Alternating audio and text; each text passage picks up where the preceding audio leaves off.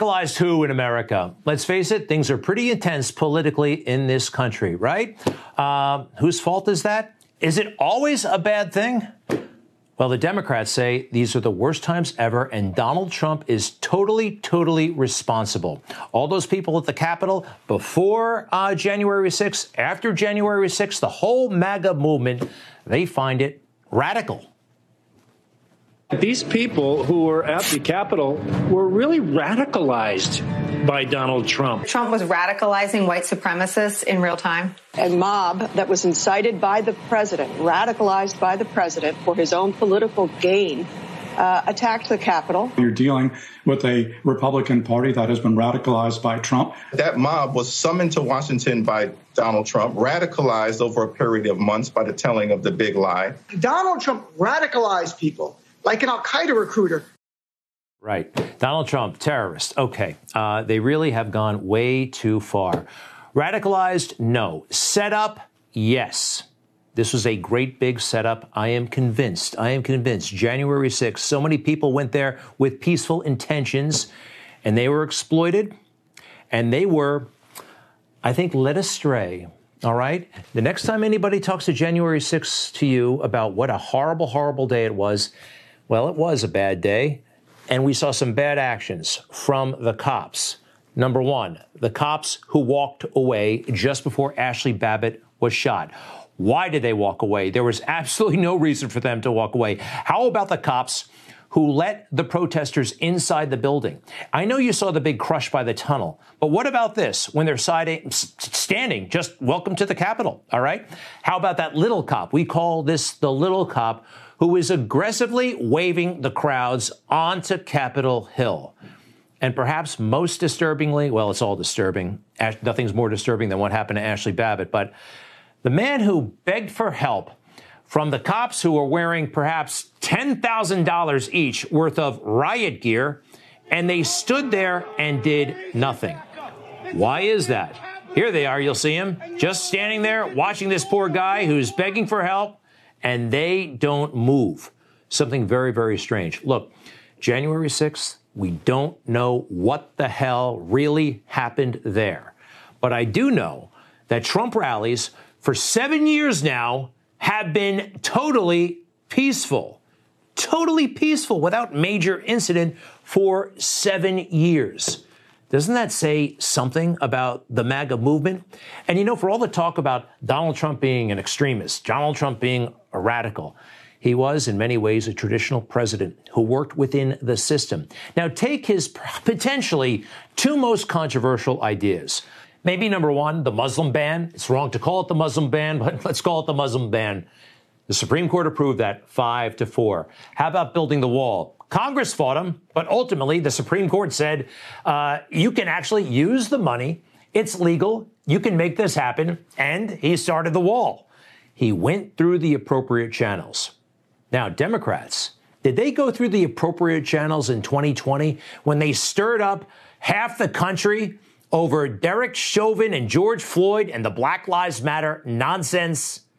Now, they embraced this. They glorified this. This radicalized a country and stigmatized the best of this country, the police. And look at the numbers.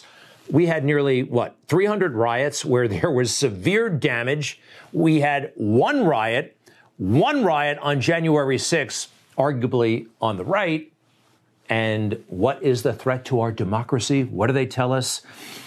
They were, I believe, stirred up the 275 riots and those who participated by the mainstream media and Democrats. Because it wasn't just one day, it was every day. It's today when you still hear this.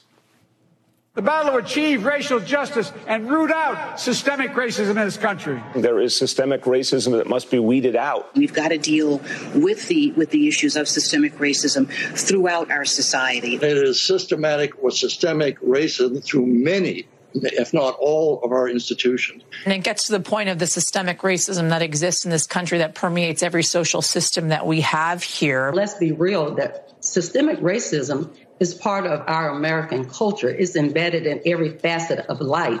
Uh, systemic racism is just as American as apple pie. America's rotten to the core. They say that every single day. And guess what? People start believing them. We've seen these maniacs. They are believing the hype. Okay, America's systemically racist and the cops are terrible, right?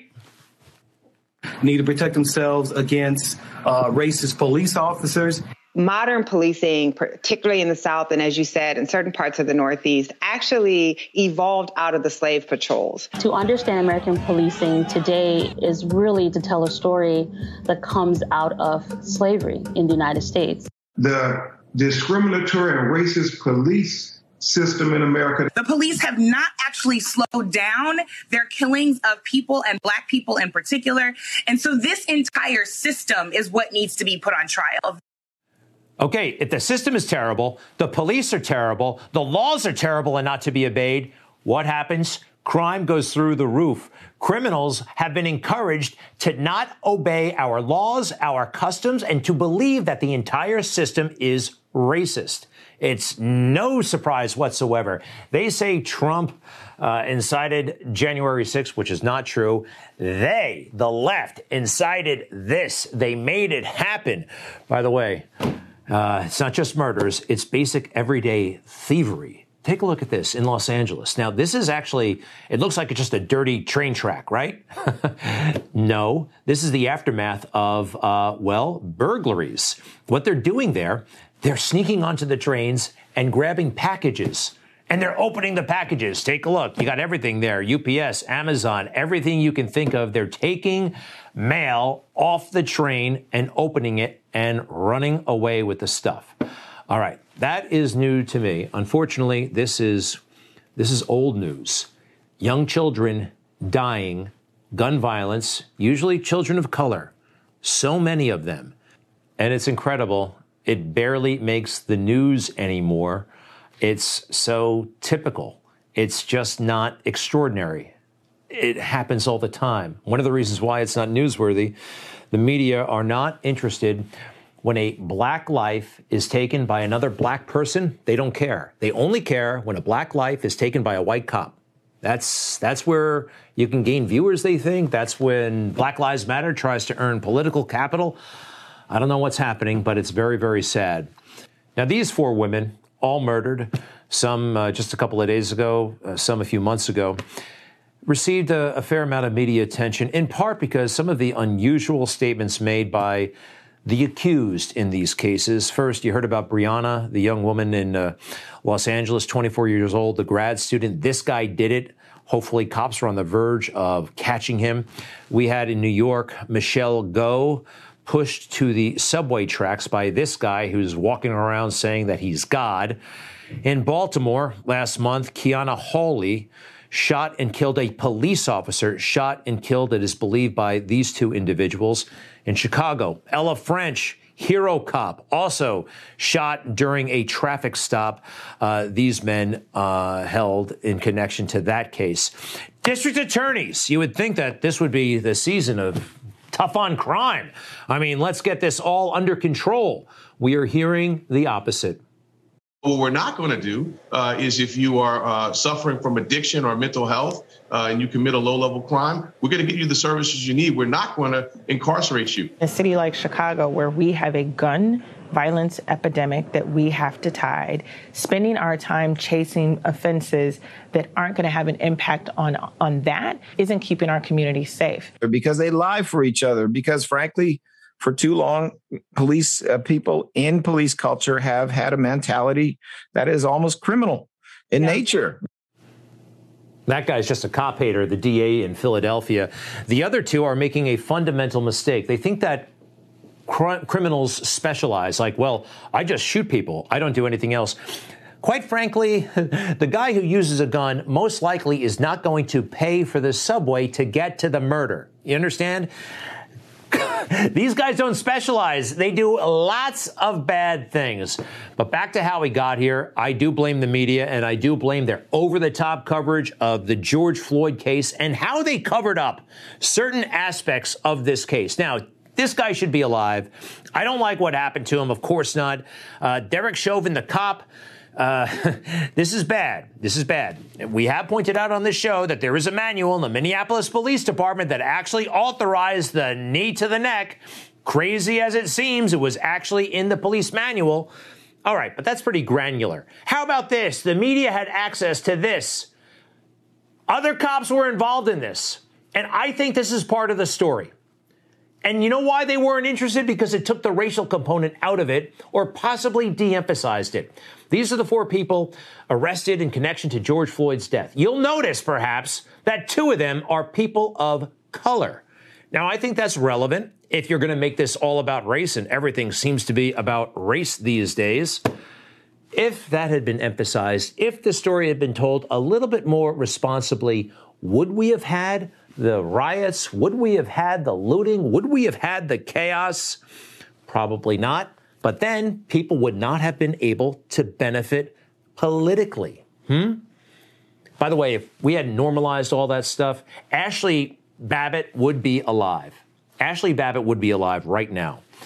And uh, if this actually did happen, at least Lieutenant Byrd wouldn't have gotten away with it. What he says right here in most police departments, in most jurisdictions, he could be indicted for. Instead, in this bizarro world we live in right now, they give him a gold medal.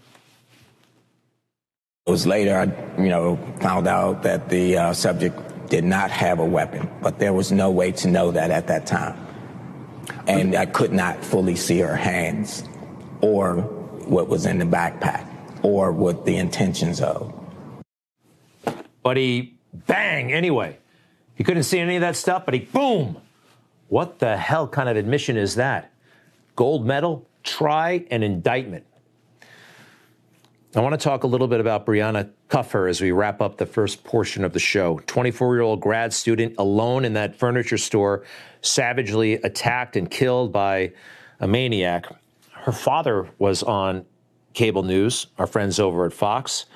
He spoke beautifully about her, and he made a very interesting point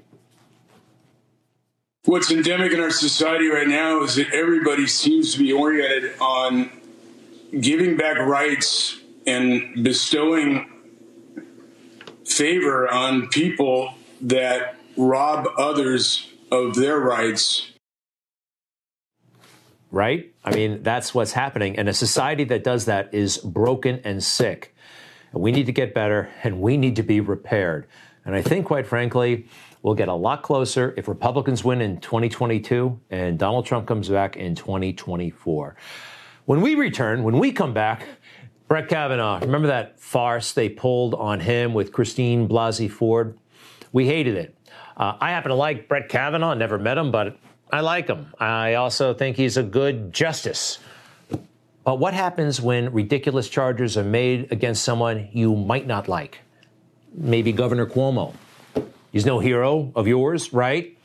Well, when they come after him and it's just as unfair or even more unfair, I believe we actually got to stick up for him too. Even the ones we don't like deserve fairness. Be right back.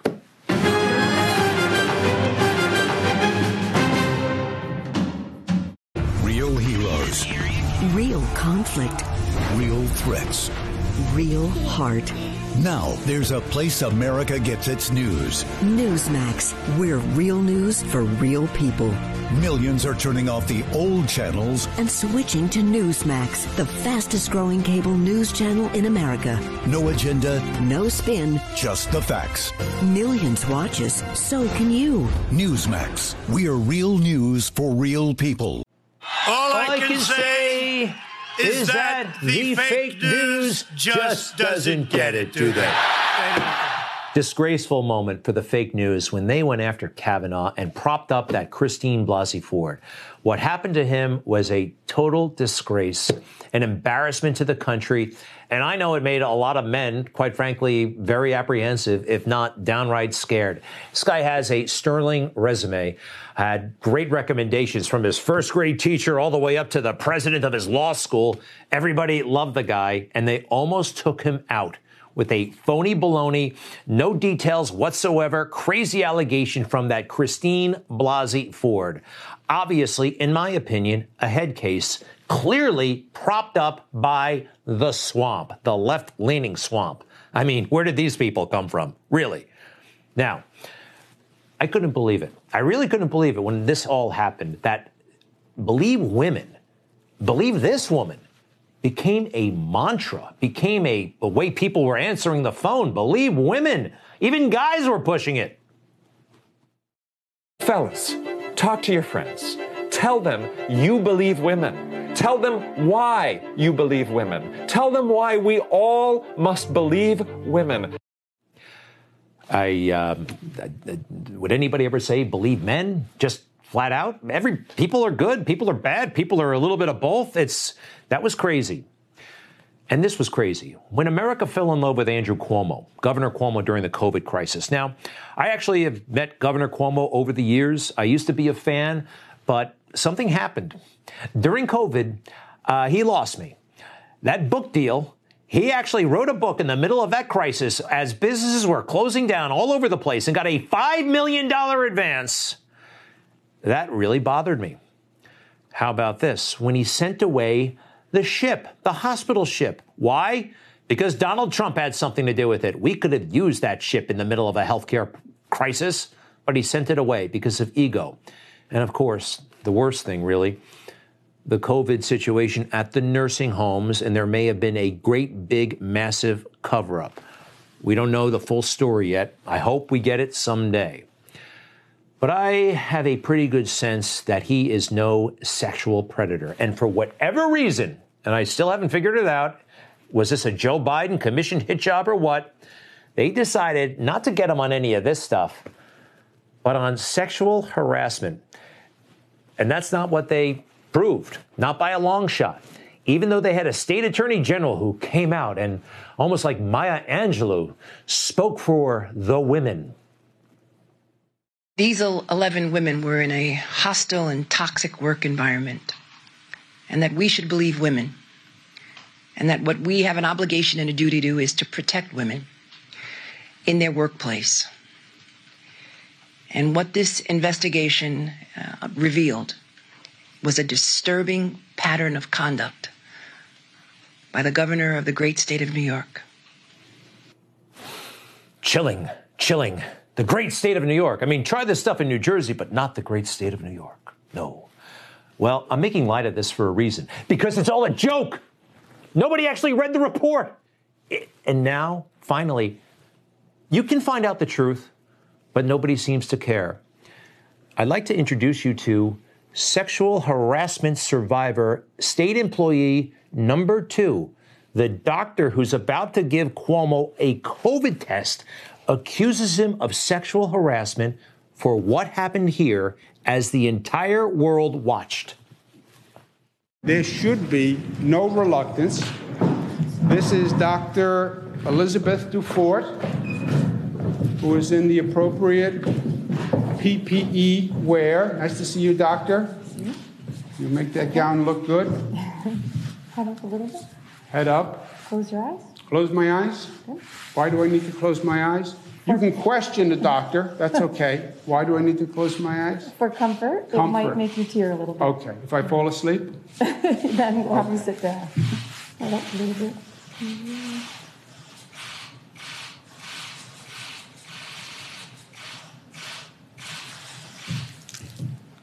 That's okay. it? Yeah. That's it? Okay. Nothing else? That's all. Did you feel the sexual tension? Wow, he was such a, he was nothing. It was fine. But that is state employee number two. And she filed a complaint against the governor, and it made it into that phony baloney report that uh, Letitia James was talking about. And she, of course, believed women. She felt that the governor intended to convey a joke of an implied sexual nature. It goes on to say, next, please, if you don't mind. At the press conference in front of the press and cameras, the governor stated, Nice to see you, doctor. You make that gown look good. Yeah, we just saw that. What did she say about that? Please, next.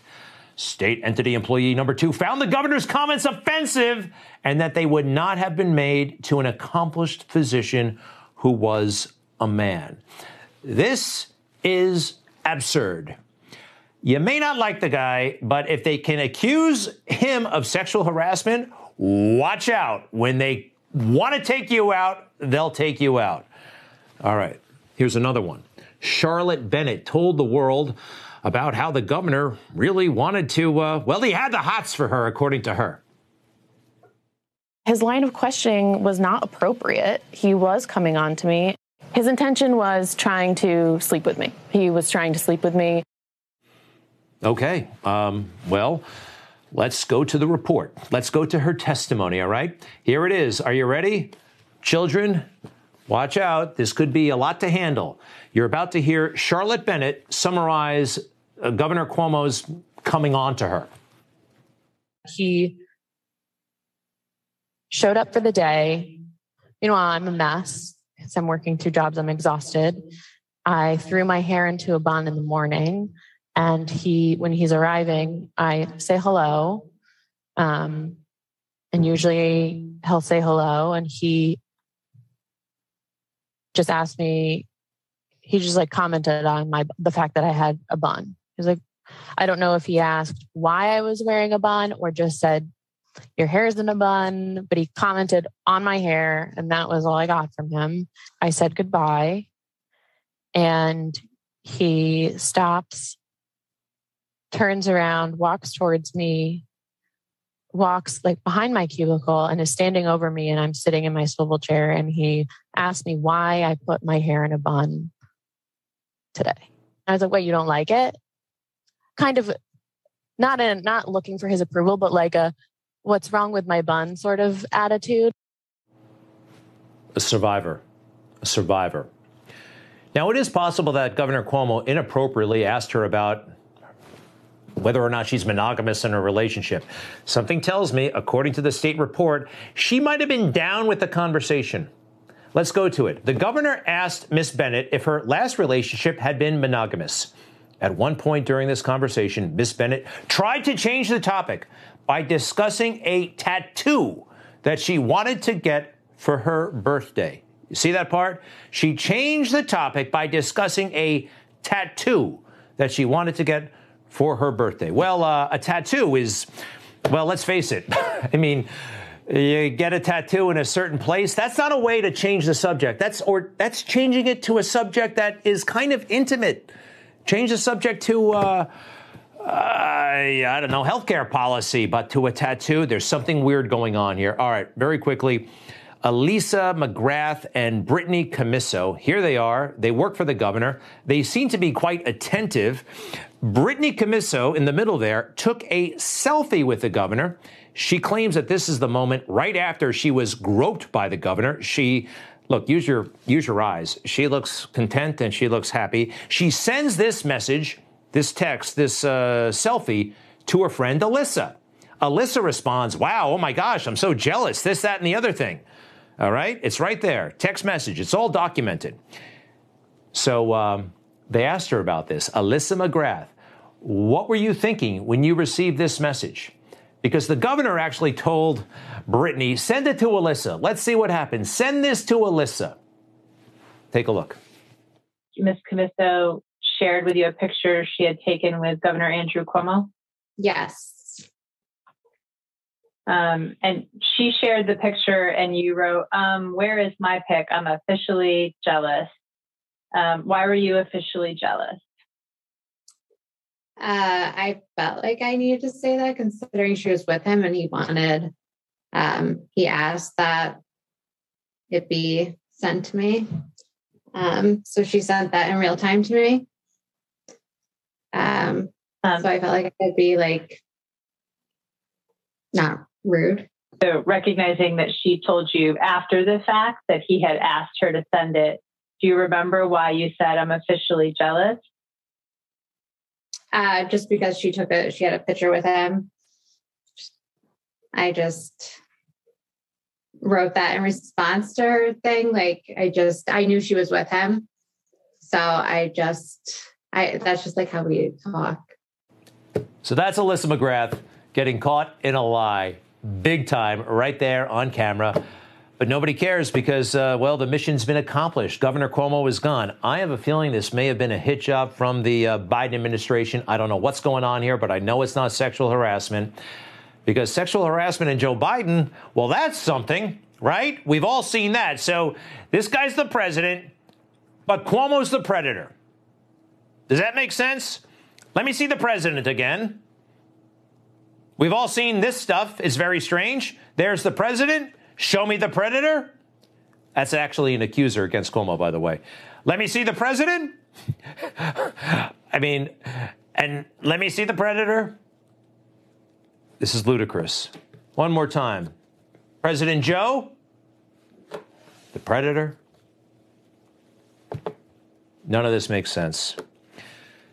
But actually, Cuomo's attorney, um, a woman named Rita Glavin, a former federal prosecutor, kind of summed up the crazy moment we're living in. I think she did it very well. The media, I mean, I've been watching the interviews that were done w- with some of these women, and the media didn't want to ask them hard questions. And the media, when they had information that contradicted, they didn't push. And I think there is a, a real, this is like the third rail. If an accusation is made, you don't want to be accused of attacking a victim. You don't want to be accused of victim blaming. So then what are you supposed to do? It's you keep hearing, I believe all women. And what I think the right thing to do is, because I think we're in a really sensitive time here.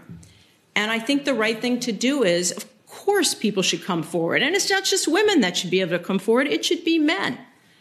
And I think what you have to do is say you have that right to come forward, but then we got to go through the evidence and figure it out. What was the context? What were the facts? You may have understood this differently than somebody else. I think people are afraid to do that. It's true. People who should not be afraid to do that are afraid to do that. Folks in the media. And I'm sorry, Governor Cuomo. I guess I'm one of your only allies on this one, but you were wronged. And let's see what happens. All right, stay with us. Uh, John Lewis, John Lewis, the late great congressman. They are hiding behind this guy, a phony baloney sham of a voting rights bill that is just a fancy way to illegalize voter ID and play with the next election. Thank goodness it's not going anywhere. Be right back.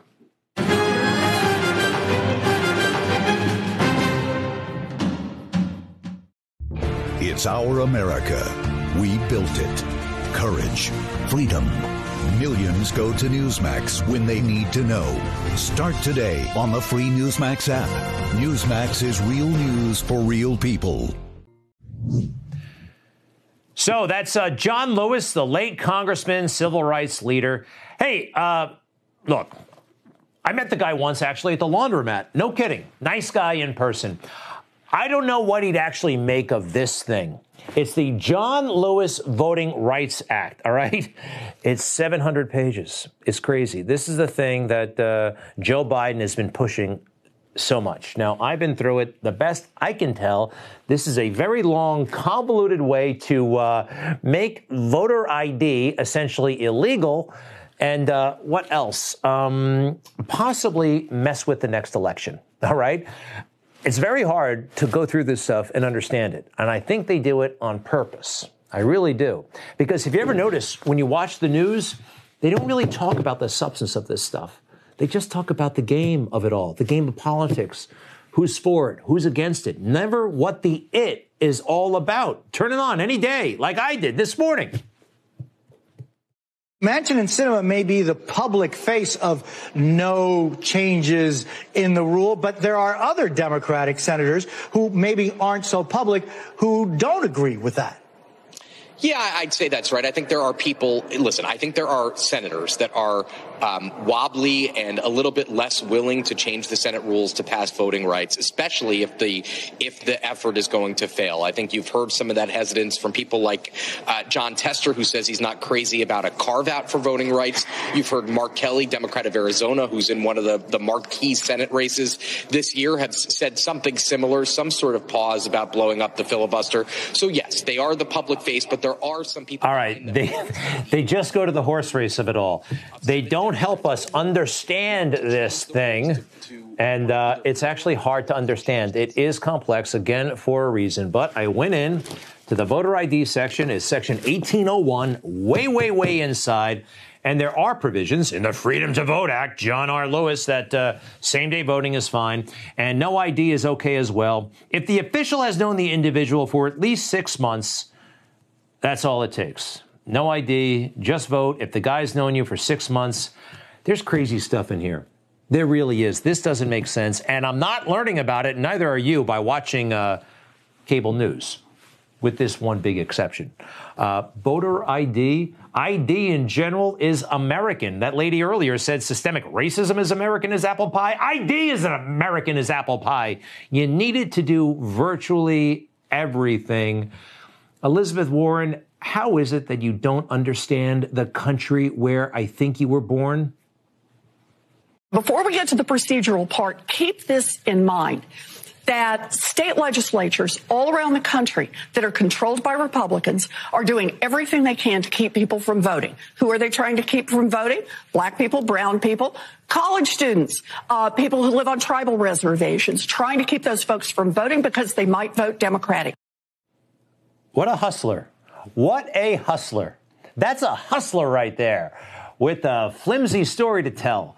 Wow.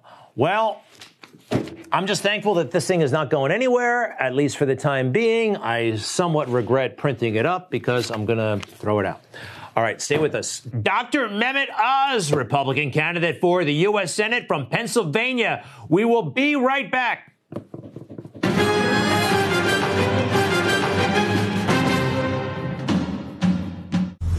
Information. Truth is freedom. Is Newsmax. It's real news for real people. Here's to you, Anthony Fauci. Gee, you are like Joe DiMaggio. Dr. Anthony Fauci. Dr. Fauci. Dr. Tony Fauci. Dr. Fauci. Instead of letting the sycophantic media fawn all over you, let's talk facts. You got COVID wrong. Fauci, under fire, didn't do enough to investigate where the virus originated. That's a good question. Ah, Fauci misled us. It was a little bit of a misunderstanding. Dr. Fauci needs to be fired. He's been wrong too often. Dr. Fauci, let's get the facts straight here. You and me, let's have a debate, doctor to doctor, and give the American people the truth about COVID 19. I'm game. Anytime, anywhere. Dr. Fauci, are you in? I would love that. Pay per view, something. Dr. Oz joins us right now. He's a candidate for the U.S. Senate from Pennsylvania as a Republican. Dr. Oz, welcome back. Any word from the Fauci camp? Greg, so far, I'm sure they're evaluating it, but I have not heard back. I am quite optimistic that at some point I will hear something. Well, let's face it, you're dead on about him, the sycophantic media, and he has been wrong. And how much damage do you think Dr. Fauci has actually done?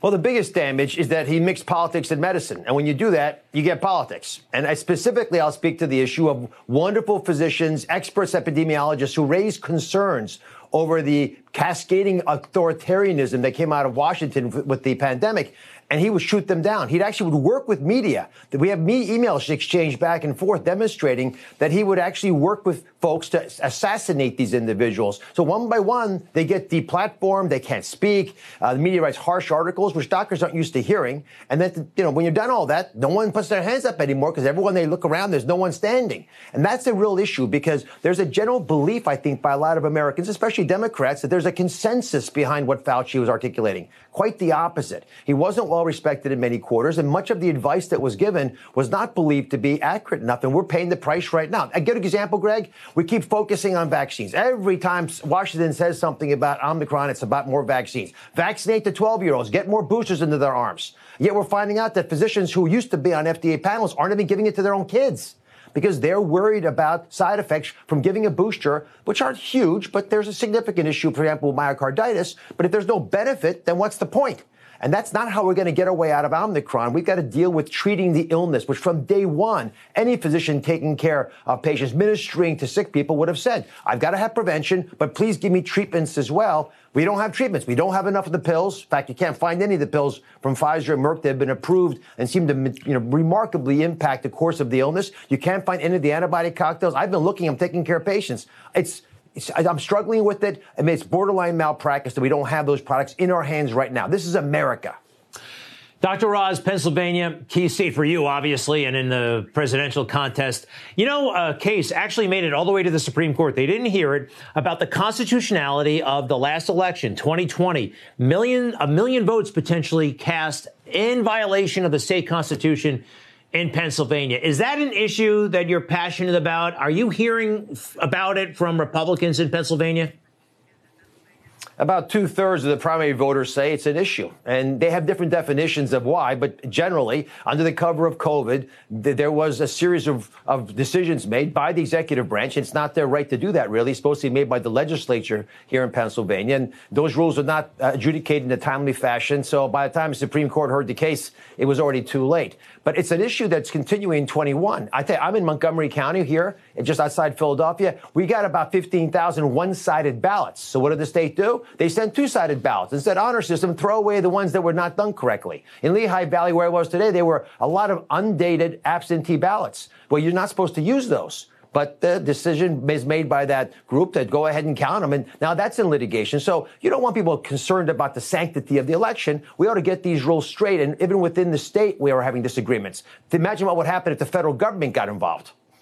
Dr. Oz, you're uh, you're running for the nomination. Uh, it's a competitive primary. You got some other candidates. Uh, anything you want to say about these folks? Uh, you know, why you, not them, or what's wrong with them, or do you like any of them? Do you not like them? Well, what, what, what's your take on your on your competition?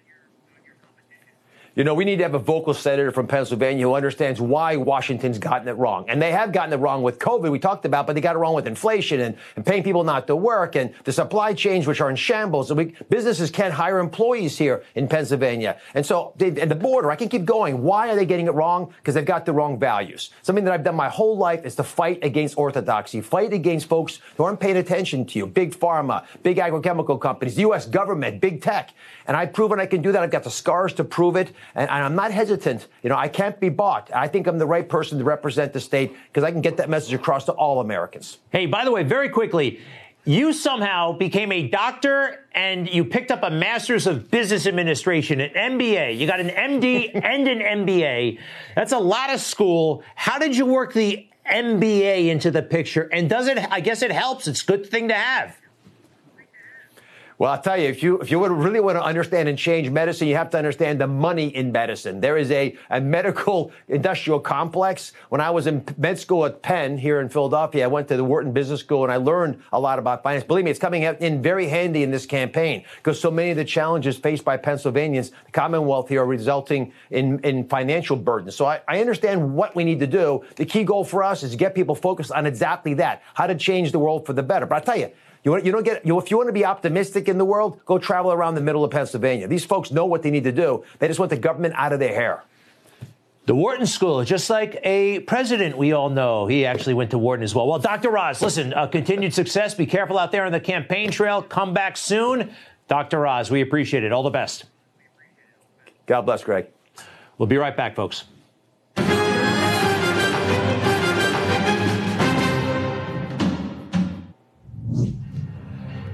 Ugh. Senator Chuck Schumer, Democrat of New York. He's been there in Congress for, uh, well, 24 years or so. 1998, he ran for the Senate. And he's been a real pain in the neck and, quite frankly, a bit of a jerk. uh, terrible to Donald Trump. There's hope on the way, potentially. Joe Pinion is the new Republican candidate for United States Senator from New York State. He's going up, hopefully, against uh, Chuck Schumer once he secures the nomination, of course. You know Joe because he's an ex Newsmax host, ex as of about 20 minutes ago. Joe, welcome back. How are you? Good to be here, my friend. Feel like a fish out of water, but again, uh, probably exactly where we need to be in this moment to make sure we can restore some sanity to this country that we love. Well, this is pretty wild, Joe. Uh, you're running for the United States Senate. All right, look. I know he's a. Ter- I know I don't like Chuck Schumer, but first you got to make your case. Uh, what's wrong with the guy? Sum it up, if you would. I mean, look, let's be quite clear. Uh, as I said yesterday, I don't care if you're left of Bernie Sanders or right of President Trump. Uh, everything that you hate about America today has Chuck Schumer's fingerprints all over it. Uh, he is the tip of the spear. And so, if you want to have a country that works for we the people again, if we are tired of parents being told that their voice should be silent when it comes to the future of their children, then we must absolutely head this off at the pass. And that starts with the man whose silence has allowed children to hijack a conversation about the direction that this greatest uh, experiment in democracy uh, is actually going to be headed in. The children. Are you talking about? Are you talking about the squad?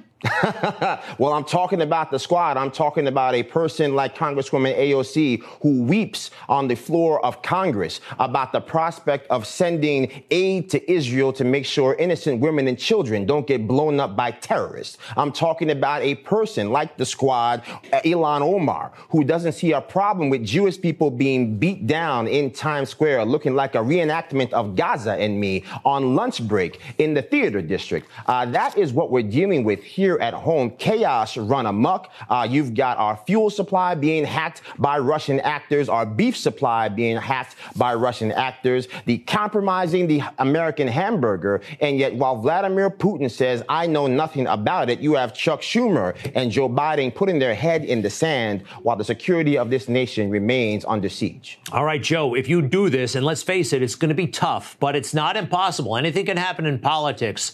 Uh, we should know a little bit more about you. You do a great show. You did a great show here on Newsmax. Um, look, you got to make the case for you to the people.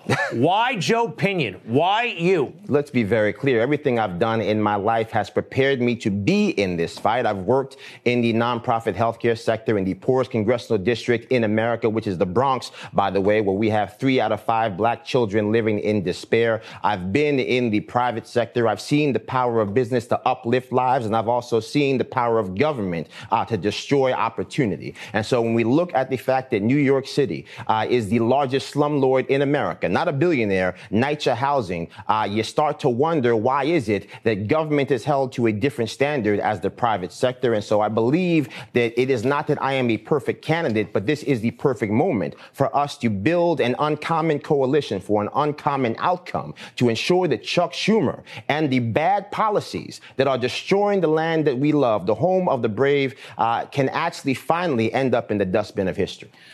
So, Joe Pinion, um, listen, you got to come back. I, I, know you got the primary first, but uh, I can see this happening. Well, and look, uh, you'd be, very, be great. I'll tell you this, Greg. We're sitting here right now. If you're talking about the three most dangerous words in the history of modern politics, defund police, we have to deal with the fact that law enforcement is more at risk. Communities are more in danger uh, because these children were allowed to hijack our national conversation for justice reform. And there's no excuse for that, which is why, unfortunately, recently, the most dangerous year to wear a uniform in American history was 2021, 126% increase in ambush killings for the people that keep our communities safe. We have to remedy that now with your voice, with your votes, and if God willing, your hands and bodies on the street to knock on doors and send Chuck Schumer into the retirement home for good.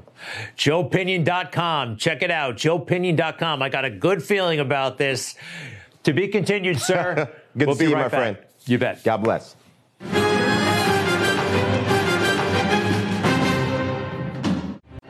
Thank you. And Stinch is next.